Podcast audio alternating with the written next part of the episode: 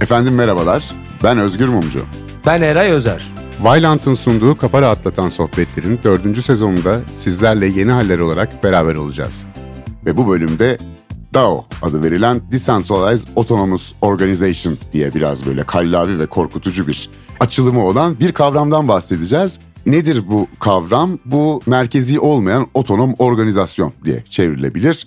Blockchain teknolojisi üzerinde çalışan bir örgütlenme yapısından bahsediyoruz ve birçok cenahta şirketlerin geleceği bu mu olacak? Hatta futbol kulüpleri bu şekilde örgütlenebilir mi? Siyasi partiler acaba internet üzerinden, blockchain üzerinden e, bir şekilde bir örgüt şeklinde karşımıza çıkabilir mi gibi bir takım tartışmalar var. Nispeten yeni bir kavram ama tartışmalar bir hayli hararetli. Bir de ben ne olduğunu tam anlayamadığım konuları yapalım istiyorum ki Eray belki çalışır bana anlatır. Eray Bey çalıştınız mı konuyu anlayabildiniz mi meseleyi nedir bu da o? Özgür Bey biraz çalıştım çalıştım da şunu bir önce baştan netleştirelim. Şimdi biz buna DAO mu diyoruz? DAO diyorlar abi. Yani D-A-O demiyoruz çünkü çok zor söylemesi. Herkes DAO diyor bence güzel ağzı da oturuyor yani DAO diyor. Türkçe söylemeye kalkarsak Mo diyeceğiz farkındaysan. O daha gelmedi yani ne olduğunu ben de tam bilmiyorum Türkçesi. Mo diye böyle yani. 4-5 tane O geliyor. Merkezi olmayan otonom organizasyon. M-O-O-O. Mo. Ya o biraz zor olur o. DAO da hani kulağa çok harika gelmiyor ama. Ya bu ne peki? Bu şöyle bir şey. Yani sen ne anladın? Yani bir, bir internet topluluğu var blockchain üzerinden merkezi otorite olmayan, CEO'su olmayan, yönetim kurulu falan olmayan bir şekilde kararlar alıyorlar ve bu kararlar bir şekilde uygulanıyor. Değil mi? Ben böyle anladım yani. Evet yani en temeline ineceksek bir kere şunu söyleyelim. Bu konu bizim niye ilgimizi çekti? Şu açıdan bir karar alma mekanizması var. Bu karar alma mekanizması blockchain mantığını, tabanını kullanıyor. Yani ne demek bu? Yani veriyi herkesin bu işin içerisinde olan insanların bilgisayarında sakladığı için bu verinin hacklenme tırnak içerisinde çünkü orada da bir başka durum var. DAO özeline geldiğimizde bir hacklenme vakası yaşanmış geçmişte. Onu Özgür Bey eminim detayıyla anlatacaktır. Ama bir işte herkesin bilgisayarında tuttuğumuz bir defter aslında bir kayıt defteri var. Ve o kayıt defteri hepimizin bilgisayarında aynı anda değiştiği için eğer bir karar değiştiğinde Dolayısıyla birinin birini kandırma ihtimali ortadan kalkıyor. Onun dışında ne yapıyoruz? İnternet üzerinde bir topluluğuz, bir araya geliyoruz. Diyoruz ki herhangi bir hedef doğrultusunda bu hobi olabilir, bir iş, yatırım yapmak olabilir. Beraber Özgür'ün yine söylediği gibi bir e, spor kulübü kurmuşuzdur, bir dernek kurmuşuzdur, kararlar alacağız.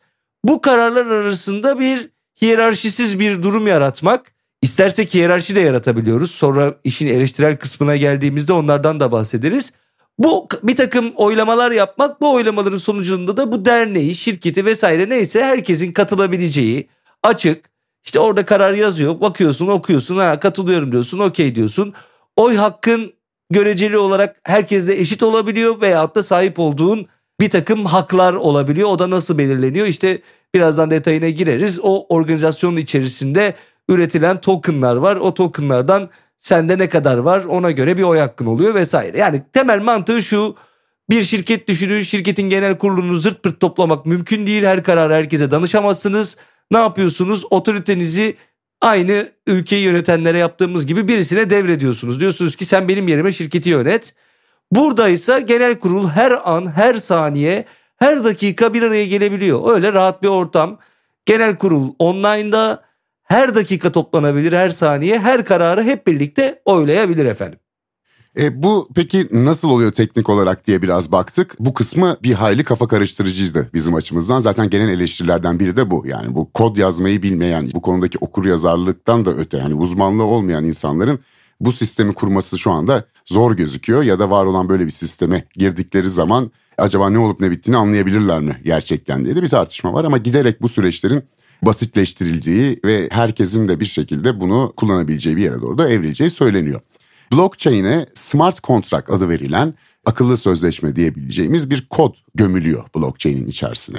Ve burada bu kodla beraber bir açık bir kod bu. Üyeler arasındaki etkileşimi, yönetişimi, oy haklarını vesaireyi düzenliyor. Genelde işte bu if ve then denilen hadisede hani bir durum olursa ne şekilde hareket edeceğini o oluşumun zaten o kod belirlemiş oluyor ve siz bunu daha evvelden biliyorsunuz. E böylelikle merkezi liderliğin olmadığı, kararların aşağıdan yukarı alınabileceği, bir fikrin kendi başına da biraz evrildiği, bulacağı yolları mesela bir yatırım yapacaksa nerede yatırım yapacağını vesaire biraz otonom bir şekilde kendi kendine de e, belirleyebilen ve kendi kurallarını oturtabilen bir sistemden bahsediyoruz. Ve bu kurallar insan müdahalesi olmadan kendi kendine işliyor bu durumda. Ve böylelikle hiyerarşinin ve bürokrasinin ortadan kalkacağı, işte sınırları aşan bir işbirliği olabileceği, müthiş bir şeffaf ortam, katılımcı karar alma, kullanıcıların aynı zamanda bu örgütün de sahibi olduğu, yeni kaynaklar bulabilecek, yeni kaynak bulma mekanizmaları yaratabilecek bir e, organizasyon şemasından bahsediliyor. Ve bunun ateşli taraftarları klasik kapitalizmin artık zorlandığı bu dönemde bu merkezi olmayan finansın ana birimi olarak da bu DAO'ların ortaya çıkacağını söylüyor. Yani artık devletlerin, merkez bankalarının giderek ortadan kalkacağı ve tamamen online bir şekilde yepyeni bir finans dünyasına girdiğimizi söylüyorlar. Yani yine buradan hareket edecek olursak aslında şöyle bir tarif var DAO'larla ilgili yapılan. Diyorlar ki yani bir internet topluluğu düşünün. Hani eskiden forumlar olurdu girerdik oradan arkadaşlıklar edinirdik. Ne bileyim birbirimizi tanıyor gibi olurduk. Herkes yazar birisi bir şeyi soracağı zaman ortaya sorar. insanlar altına cevap yazar. Böyle bir grubun Reddit'te falan var. Daha evvel biz yeni haller için çektiğimiz QAnon bölümünde falan da epeyce bahsetmiştik. Bu Reddit grubunun ortak bir banka hesabı olan formatı gibi bir şey DAO. Yani beraber bir karar alma noktasına geldik. Hadi bir paramız var. Herkes 10 dolar atsın. Gidelim şurada açık arttırmada bilmem kimin tablosu satılıyor. Biz de tablo seven insanlarız. Resim seviyoruz. Resim sanatını seviyoruz. Gidelim bu tabloyu satın alalım diye bir araya gelebiliyorlar ki bunu da yapıyorlar zaten. Veya işte anayasayı koruyalım diyorlar bir araya geliyorlar. Hadi biz anayasamıza sahip çıkalım Amerika'da tabii. Anayasayı korurken de diyorlar ki işte Amerikan Anayasası'nın altı kopyasından bir tanesi açık arttırmaya çıkıyor. Hadi bunun açık arttırmasına girelim. Herkes atsın pamuk eller cebe. Tabii attığın kadar payın oluyor hissen oluyor. Yani o hani ben bir verdim sen beş verdin ama eşitiz gibi bir durum orada yok. Hani o açıdan oradaki eşitlikçilik bu tür durumlarda o DAO'nun anayasası yani o smart contract diye Özgür Bey'in ifade ettiği şeyde yazan o anayasadaki kurallara göre yani kimisi e, sahip olduğu hissesi kadar diyelim ona. Burada token deniyor buna hisse yok artık tokenlar var. Governance token dedikleri de yönetim token'ı yani o token token'ın Türkçesi nedir Özgür Bey ne diyeceğiz buna Türkçe'de?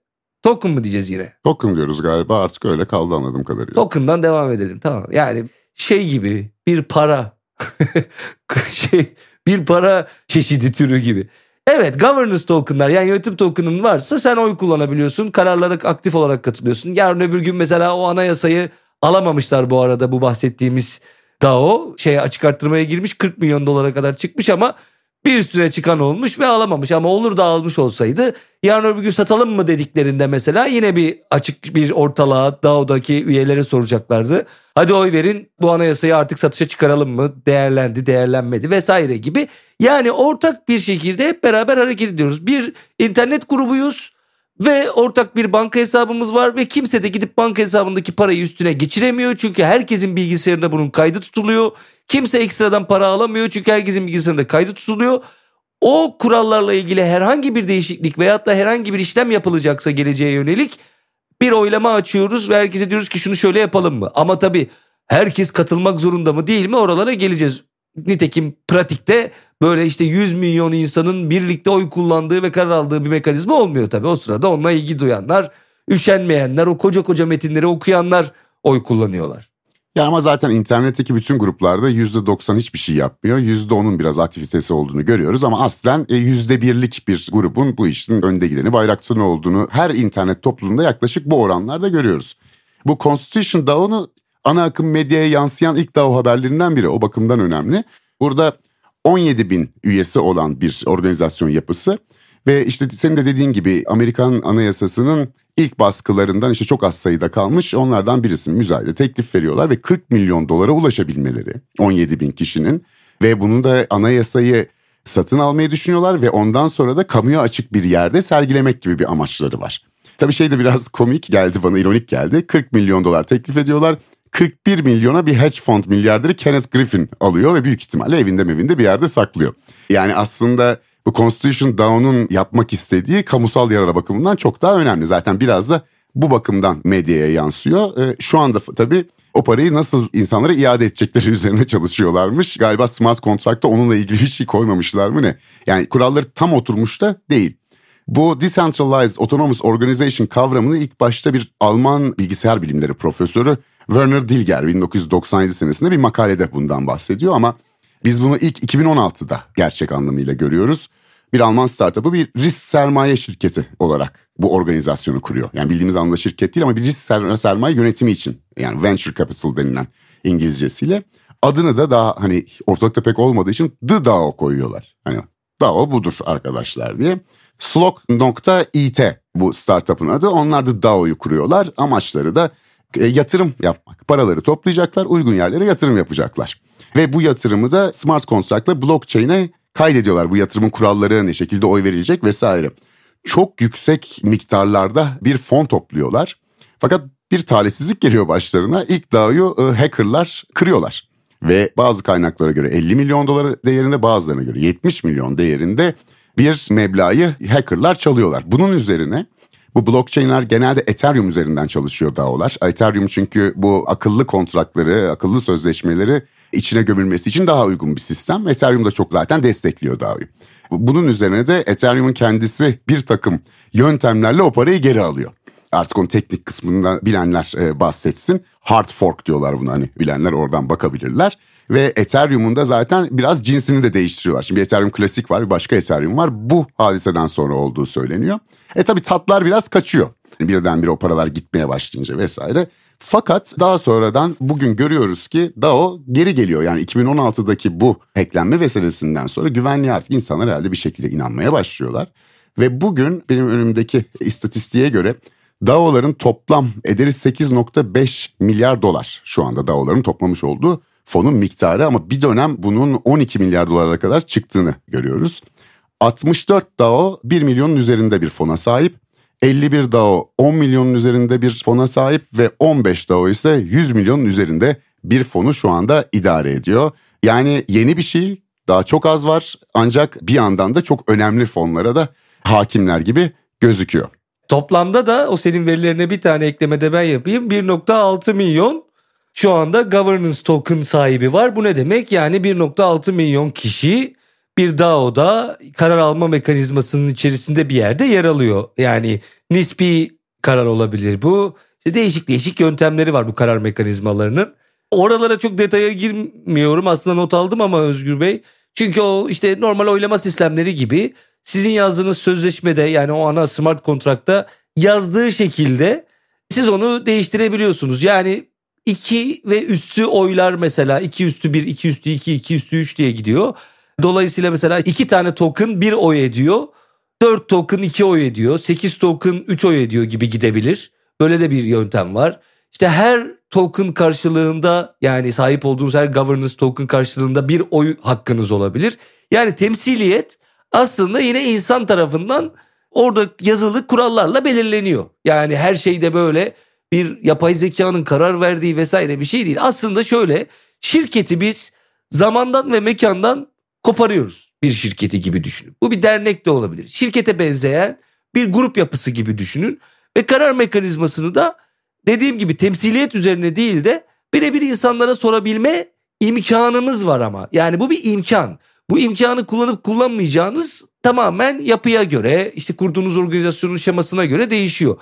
Yine DAO'ların içerisinde takımlar oluşturabiliyorsunuz. Bu takımlara liderler seçebiliyorsunuz. Dolayısıyla bu liderler sizin yerinize oy verebiliyor. Yani oy temsiliyet hakkınızı birilerine atayabiliyorsunuz. Diyorsunuz ki biz 100 kişiyiz.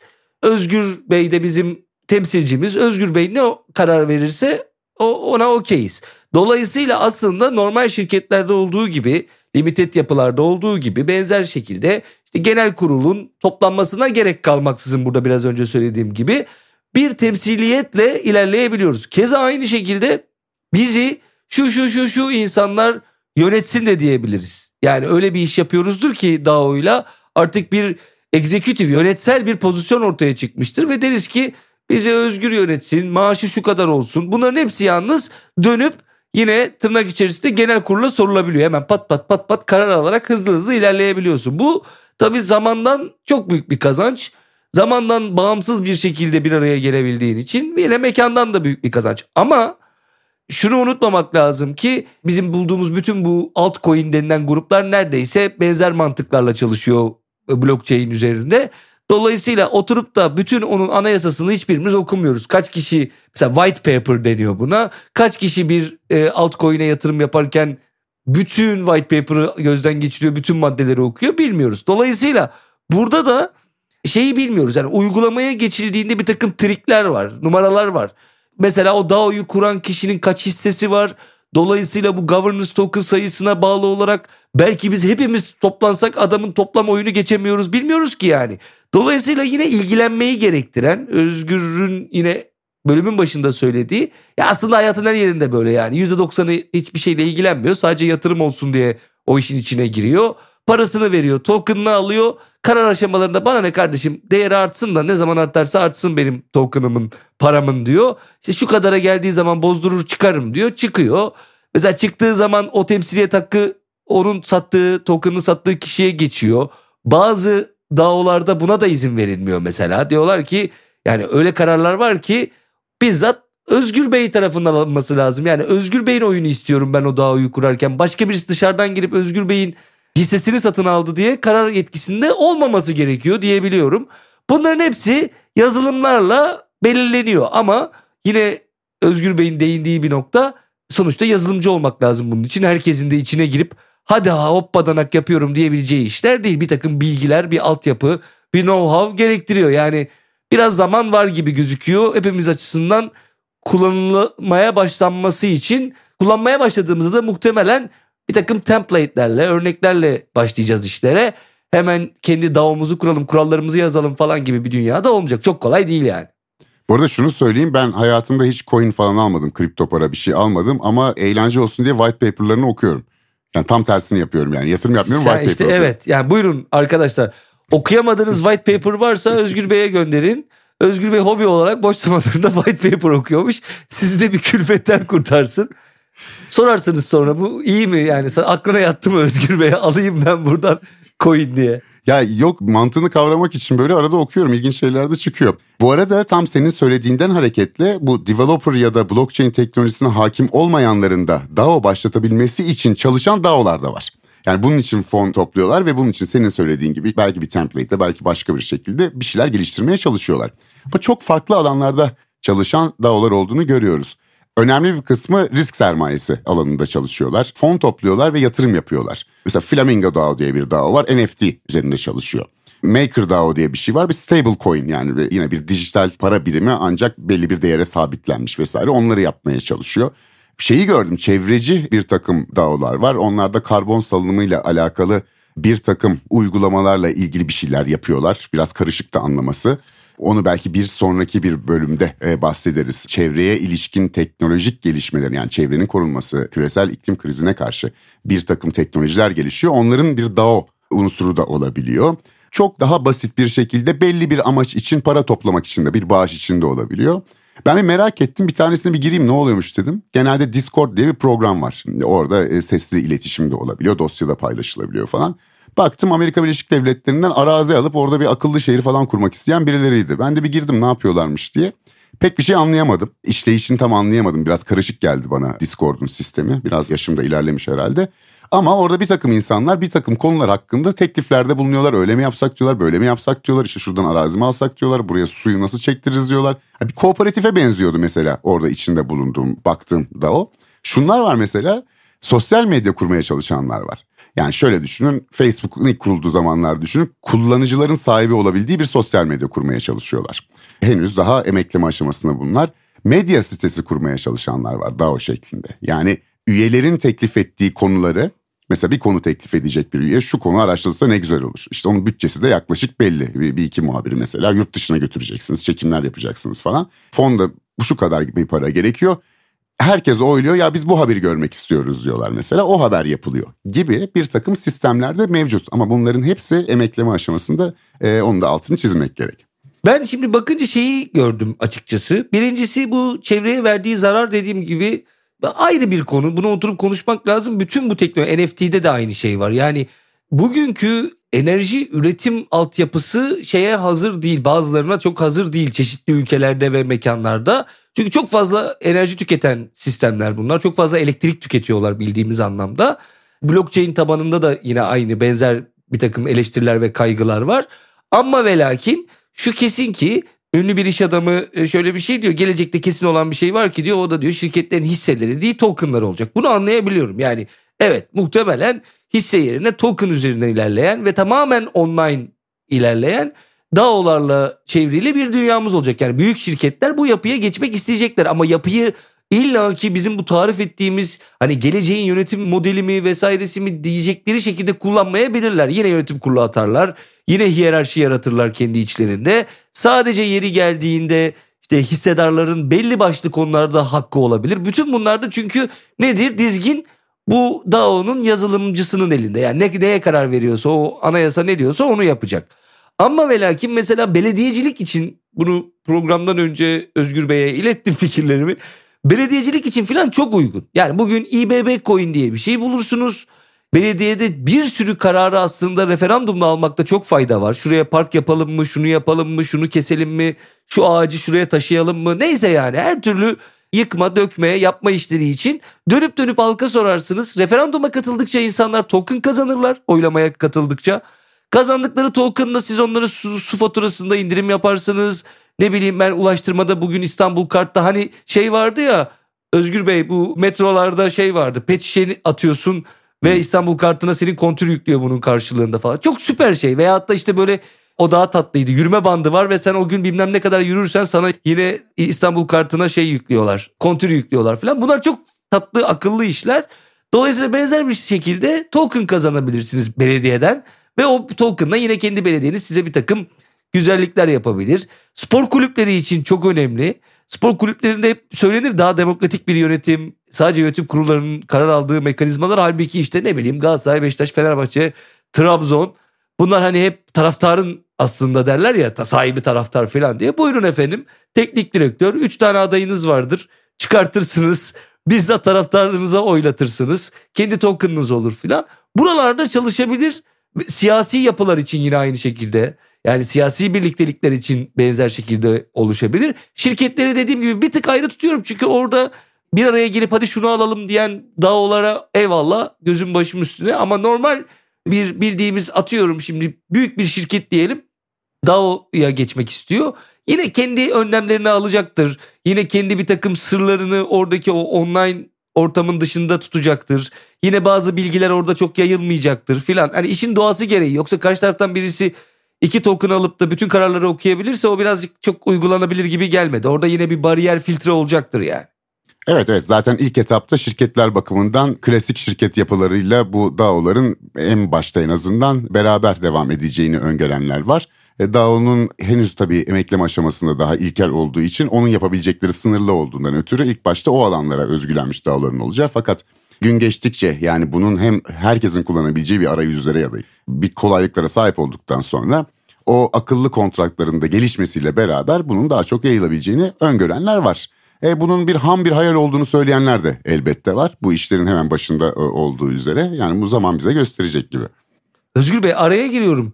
Hukukçu kimliğinize binaen şu anda hukuki durumu nedir davaların? Aydınlatır mısınız bizi bir? Yani benim uzmanlık alanım kesinlikle bu konular olmamakla beraber okuduklarımdan şunu çıkarttım. Bir hukuki statüsü olmaması zaten en önemli sorunlardan biri. Bir hukuki boşluk var. Yani bir hukuk kişiliği yok.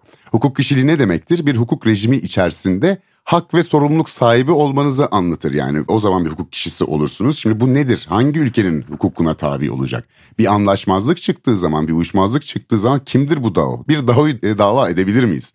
Ya da bir DAO kira sözleşmesi yapacak. Yani gerçek dünyada da bir takım faaliyetleri olacak. Kimle yapacağız bu kira sözleşmesini gibi bir takım sorunlar var elbette. Yani iş yapıp yatırımcı çekmeleri bir hayli zor. Personel alımı nasıl yapacaksınız, sigorta nasıl olacak, kira dediğim gibi. Yani bu genel bir ortaklık olarak değerlendirilirse sınırsız sorumluluk söz konusu olacak bir de. Bu da yani DAO üyelerinin istemeyeceği bir durum. Nasıl bir gelişme var burada? Amerika'nın Wyoming eyaleti dünyada ilk kamusal otorite oldu DAO'lara hukuki kişilik veren.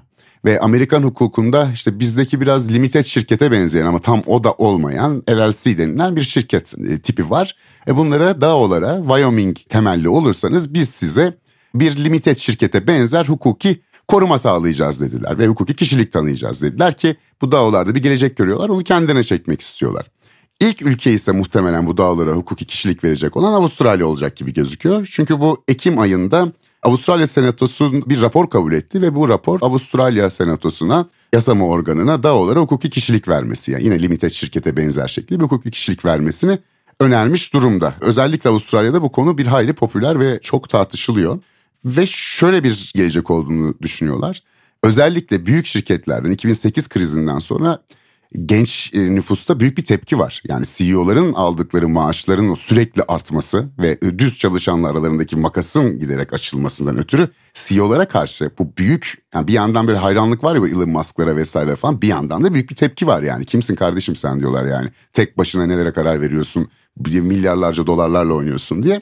Ondan ötürü diyorlar ki yani kendilerine bonus yazan CEO'ları ortadan kaldıracak. İşte büyük şirketlere karşı olan tepkiyi de bir şekilde arkasına alacak bir sistem şirketlerden yönetici kadrolarının kaldırılmasını dijitale doğan kuşak için tercih edilebilir olduğu düşünülüyor. Yani bu genç kuşağın zaten çok da iyi kullanıyorlar bu interneti ve işte bilgisayarı bu tipte bitcoinleri vesaireleri falan. Bu anlayışın bu yöneticilerin sürekli kendilerine bonus yazması bilmem ne yapması falan artık büyük bir isyana da dönüşmüş durumda. Bunun bir örneğini daha olmayan bir hadisede ama çok benzeyen bir şeyde görmüştük. GameStop hadisesi hatırlarsın. Yani lockdownların işte bu eve kapanmaların tam ortasında Reddit'te bir şekilde bir araya gelmiş bir internet topluluğu ortak bir paraları yoktu. Kendi kurdukları bir bankaları yoktu ama bireysel hesaplarından hareket ederek çok sevdikleri ve iflas etmekte olan bir bilgisayar oyunu şirketinin hisselerini ala ala ala ala birdenbire zirve yaptırdılar o hisse değerlerini. Ve hatta Özgür Bey yani o finans dünyasının yıllardır yaptığı tırnak içinde yani kurallar içerisinde bir çakallık diye tarif edebileceğimiz o kısa pozisyon açığa satış işini boşa çıkardılar. Yani hani karşı hamle gibiydi bir yandan da yani. Ve deniyor ki işte bunu yapan Reddit'teki Wall Street Bets grubu eğer e, daha olsaydı üyelere fon da bulabilirlerdi. Daha büyük fonlar sağlayarak demokratik yollarla o borsayı daha fazla sarsabilirlerdi diyor. Ve bu hani ileride olmayacak diye de bir şey söz konusu değil. O bakımdan sürekli gözümüzün üzerinde olması gereken, henüz daha başında diye göz ardı etmemiz gereken bir kavrama benziyor bana göre. Özgür Bey bir de şöyle bir şey gördüm. Yani aslında şu anda iki tane uygulama alanı var gibi gözüküyor. Yani temelde iki alanda şu anda faaliyetteler. Daha şirket yapıları birebir oraya taşınmış değil. Dolayısıyla aslında yatırım yapmak isteyen bir grubun bir araya gelmesi için bir vesile birincisi. Yani herhangi bir şey olabilir bu. Hadi bir arazi alacağız mesela paramız yetmiyor. Diyoruz ki ama çok değerlenecek. E hadi toplayalım hani arkadaşlar arasında beş arkadaş bir araya geldik toplandık arazi aldık muhabbeti vardır ya. Onu daha öyle yapıyorsun. Bunun çeşitli versiyonları var. İşte geri kalanını siz hayal edin. Bu böyle değerli biraz evvel verdiğim örnekten Özgür Bey'in de anlattı. İşte tablo olur, anayasa olur vesaire. Bir onlar var. Bir de aslında yine açık kaynak, bütün bilgilerin herkesle paylaşılabileceği, blockchain üzerinde saklansa daha iyi olabilir. Dolayısıyla kimse tarafından değiştirilemez metinleri hep beraber oylayarak bir yere varmak isteyen yani hedef odaklı, proje odaklı grupların bir araya geldiği yerler bunlar. O yüzden diyorum birazcık siyaset filan da aslında buna uygun oluyor. Yani bir siyasi bir inisiyatifsinizdir, bir etki grubusunuzdur, bir şeyleri değiştirmek için bir araya gelmişsinizdir. Bu yapıları daha hızlandırmak. Hadi vardır ya işte Zoom'da toplanalım. Şimdi Zoom oldu o. Eskiden bir kafede toplanırdık. İşte şimdi Zoom'a döndü. Onu yapmak yerine hadi tıkır tıkır işleyelim abi. Şunu yapıyoruz okey mi okey. Şunu yapıyoruz okey mi okey. Böyle hızlı hızlı süreci ilerletebilmek açısından faydası olan ve bu iki ana grubun daha çok kullandığı altyapı bu aslında. Evet biraz eleştirilerden bahsetmek gerekiyor. Yani bunun biraz bir e, hype deniyor ya böyle şeyler. Bir çıkıyor böyle internette falan herkes peşinden koşturuyor sonra da sönümleniyor. Bunun biraz öyle olduğunu ve aslında kripto para üretimi ve kazanması üzerine kurulmuş bir sistem olduğunu öne sürenler de var. Yani buradan bir şey çıkmaz diyorlar. Şundan ötürü çıkmayacağını öne sürüyorlar. İnsan unsuru olmadığı için diyor mesela normal bir şirket gibi olmaya başladı. Diyelim ki sizin işletmenizde yangın çıktı. O yangından sonra işçilerin iş güvenliği vesaire bilmem ne hani ne zaman üretime tekrar başlayacaksınız gibi bir soruyla karşı karşıya kaldık. Şimdi bu siz bunun akıllı sözleşmenize bu insani durumları ya da işte insanın karar vermesi gereken durumları ne şekilde içine koyabilirsiniz? Burada belli sınırlar olduğunu düşünenler var. Yani her şeyi öngöremez ve bu sözleşmenin değiştirilmesi de bütün üyelerin neredeyse onayından geçmesi gereken süreçlerle oluyor. E bu olabilir diyorlar. Ya da diyelim ki birisi geldi işte şu ya da bu sebeple çok kötü tekliflerde bulunuyor ve sürekli sabote ediyor şirket sistemini. Yani biraz da çok çok insanı da e, idare etmesi de zor tartışma ortamında. Hani bundan ötürü bu blockchain'in içine gömülen bir anlamda bu örgütün anayasası gibi değerlendirebileceğimiz bütün kuralların işlemleri nasıl yapılacağını belirleyen kodun sınırları nedir? Yani bir takım sadece insanın karar vermesi gereken durumlarda bu kod acaba işlevsiz olur mu olmaz mı gibi bir tartışmada ciddi olarak devam ediyor şu anda. Ama bunların hepsi yeni yeni başlamış tartışmalar. Yani özellikle son senede, son 1-2 yılda bu kavramın giderek ana akımlaştığını, ana akımda da tartışıldığını görüyoruz. Zaten bizimle ilgimizi ilk çekmeye başlaması öyle oldu. Bildiğimiz yayın organlarında küçük küçük haberler olarak başladı. Haberler biraz büyümeye başlayınca bize yahu bu ne ola ki deyip araştırmaya başladık. Dediğim gibi takip etmekte fayda var. Özgür Bey ben de eleştiriyle karışık bir orkoluk yaparak yavaş yavaş kapatalım bölümü. Sonra da siz bir orkoluğunuzu yaparsınız. Bu sefer sıramı önden aldım ki çünkü benim orkoluklarda bir pişti olma durumumuz yaşanıyor son zamanlarda. Dikkatimi çekiyor. Önceden yer kaptım burada. Bu eleştiri mekanizmasına evet senin söylediğin şeye katılıyorum. Ya bir kere her şeyi oturup da kötü kötü diye bakmanın bir alemi yok. Dolayısıyla burada bir fırsat var. Yani bu fırsat iyiye de kullanılabilir, kötüye de. Ha insanlık genelde bunu kötüye kullanıyor. Evet yani olmuyor. Yani hani o tarif edildiği kadar demokratik olmuyor, tarif edildiği kadar tabana yayılmıyor. Dediğim gibi sen mış gibi yapıyorsun. Sen diyorsun ki kararlarda bir etkin var halbuki yok. Çünkü senin o yüzden çok düşük. Çünkü niye senin az token'ın var falan filan. Böyle bir yerlere gidebiliyor. Ama netice itibariyle hep de böyle bardağın boş tarafından bakarak da hayat geçmiyor. Bunların hepsi doğru. Beni bir tek eray olarak şey endişelendiriyor. Bu çok fazla elektrik tüketmesi meselesi vesairesi. Ama deniyor ki işte gelecekte Ethereum'la beraber başka coinler bu işin içine girecek. Başka altyapılar. Gelecekte bu kadar elektrik tüketmeyecek. Çevreye zararı olmayacak deniyor. Öyle olacağını umut edelim. Bunu geçersek yani bu çevre zararını bir yere bırakırsak şimdilik uygulamada bir takım yamukları olabilir. Yani her yani dediğim gibi her şeyde böyle bir potansiyel var. Sonuçta bunu insan kullanıyor. Kardeşim nasıl kullanacağını o karar veriyor. Yine aynı şekilde dediğimiz gibi yani oturup da sen oradaki metinleri hatır otur okumayıp da sen karıma bakarım diyorsan karına bakıyorsun. Genelde böyle oluyor zaten bu yani. Kimse oturup da işte büyük bir şirketin hissesini borsadan aldıktan sonra ben şimdi bu şirkete ortak oldum. Dur şu şirketin bir bakayım bakayım ana metninde neler yazıyor hala hazırda. Bütün web sitesinden gireyim de okuyayım falan demiyorsun tabii. Faaliyet raporlarını okuyayım her sene. Bakalım bizim şirket ne durumda demiyorsun sen. Hissene bakıyorsun sonuçta. DAO da bundan bağımsız bir şey değil. Dolayısıyla iyiye de kullanılabilir, kötüye de. Ama verdiği imkan itibariyle, sağladığı imkan itibariyle daha demokratik bir formata evrilebileceğini bu işlerin düşünüyorum ben de açıkçası okuduğum zaman. Ama yine dediğim gibi bu bir zaman alacaktır. Ya bu bugünden yarına olacak diye bir şey yok. Aslında devlet yönetim modelleri olarak, topluluk yönetim modelleri olarak ve belki konuyu oraya hiç getirmedik ama yani metaverse'te kurulabilecek bir evren olacaksa ki bu eğer geliyorsa geliyordur yani.